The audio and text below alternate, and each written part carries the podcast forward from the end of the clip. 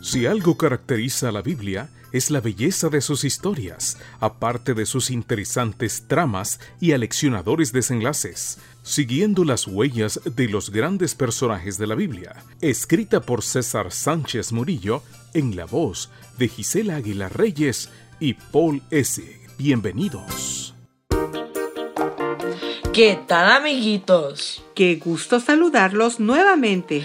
Hoy es 19 de enero y el versículo se encuentra en Génesis 12:10 y dice, Hubo una gran escasez de alimentos en toda aquella región, y Abraham se fue a vivir a Egipto durante algún tiempo, pues no había nada de comer en el lugar donde vivía.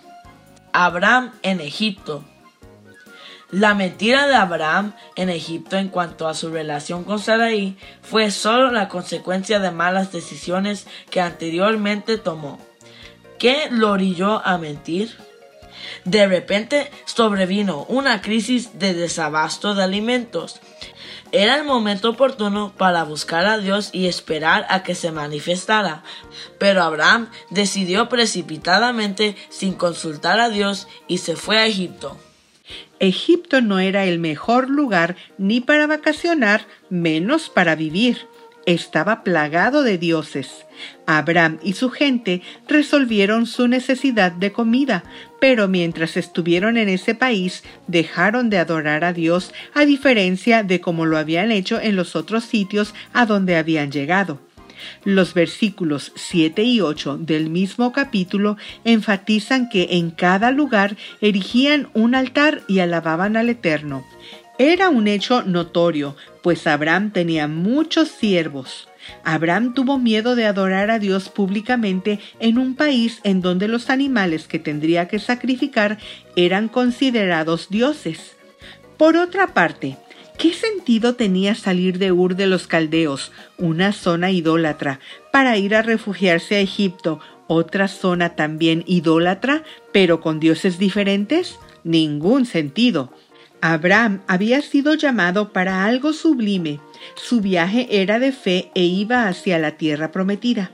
Desafortunadamente, por un momento solamente valoró las comodidades que Egipto ofrecía, de tal manera que se deslumbró y decidió quedarse a vivir ahí. Olvidó que mientras Dios no diera otra orden, él sería nómada y viviría en tiendas de campaña. Por lo tanto, cuando Abraham enfrentó una crisis material, temió y se estableció en un terreno donde era vulnerable. Posteriormente, temió en las posibles consecuencias de adorar a Dios. En ese contexto, su mentira fue un simple acto de defensa personal tratando de sobrevivir. El origen del problema nunca es la mentira, más bien la mentira suele ser la consecuencia de decisiones inapropiadas que previamente hemos tomado. Vivir en el mejor país del mundo, pero con miedo y sin adorar a Dios, no tenía sentido. No te coloques en terreno vulnerable. Mejor confía siempre en Dios y consúltalo antes de emprender cualquier acción. El resultado de confiar resultará en vivir libres de temores. En consecuencia, tomaremos buenas decisiones. Que hoy tengas un excelente día. Hasta mañana.